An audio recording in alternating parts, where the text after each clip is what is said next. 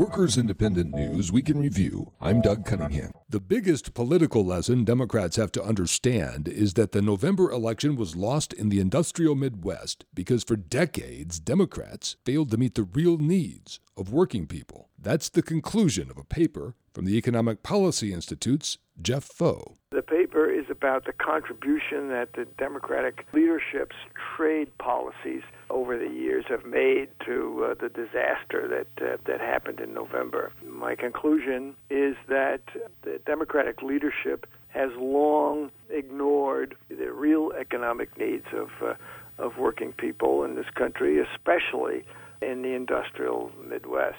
IUECWA workers on strike at Momentive Performance Materials rallied and marched with supporters in Waterford, New York Tuesday. They've been on strike since the beginning of November. The company, located in a former GE plant, is attacking health care benefits after two consecutive contracts where the workers agreed to concessions. Here are comments from some of the striking workers taken from a New York AFL CIO YouTube video. I'm a single mother with two kids. My oldest daughter, she's chronic asthmatic. I think everybody went in knowing that we might have to give up a little bit, and I think a lot of people were probably willing to give up a little bit, but they, they just took too much. It's too much to ask of us when they've already taken so much over the past 12 years. All we're asking for is a fair contract, and that's not a lot considering what we do for this plant. You give up your life for this plant. Apparently, they don't care about us, and they definitely don't care about our children. Columbia University teaching and research assistants have voted overwhelmingly to join the UAW. 3,500 grad workers at Columbia have won a voice on the job. It was these workers who got union rights restored for university graduate workers nationwide in a landmark NLRB ruling in August. Grad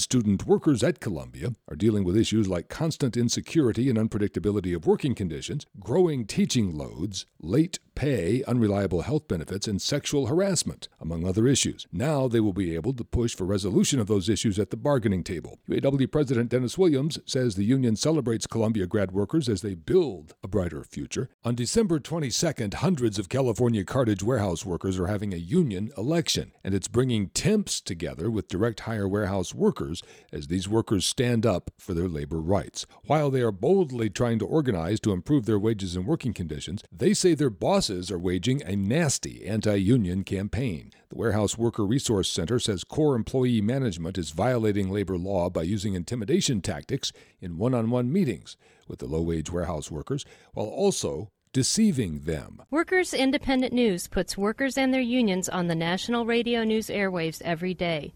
To help keep labor's voice on the air, go to laborradio.org. Workers Independent News provided by Diversified Media Enterprises. I'm Doug Cunningham.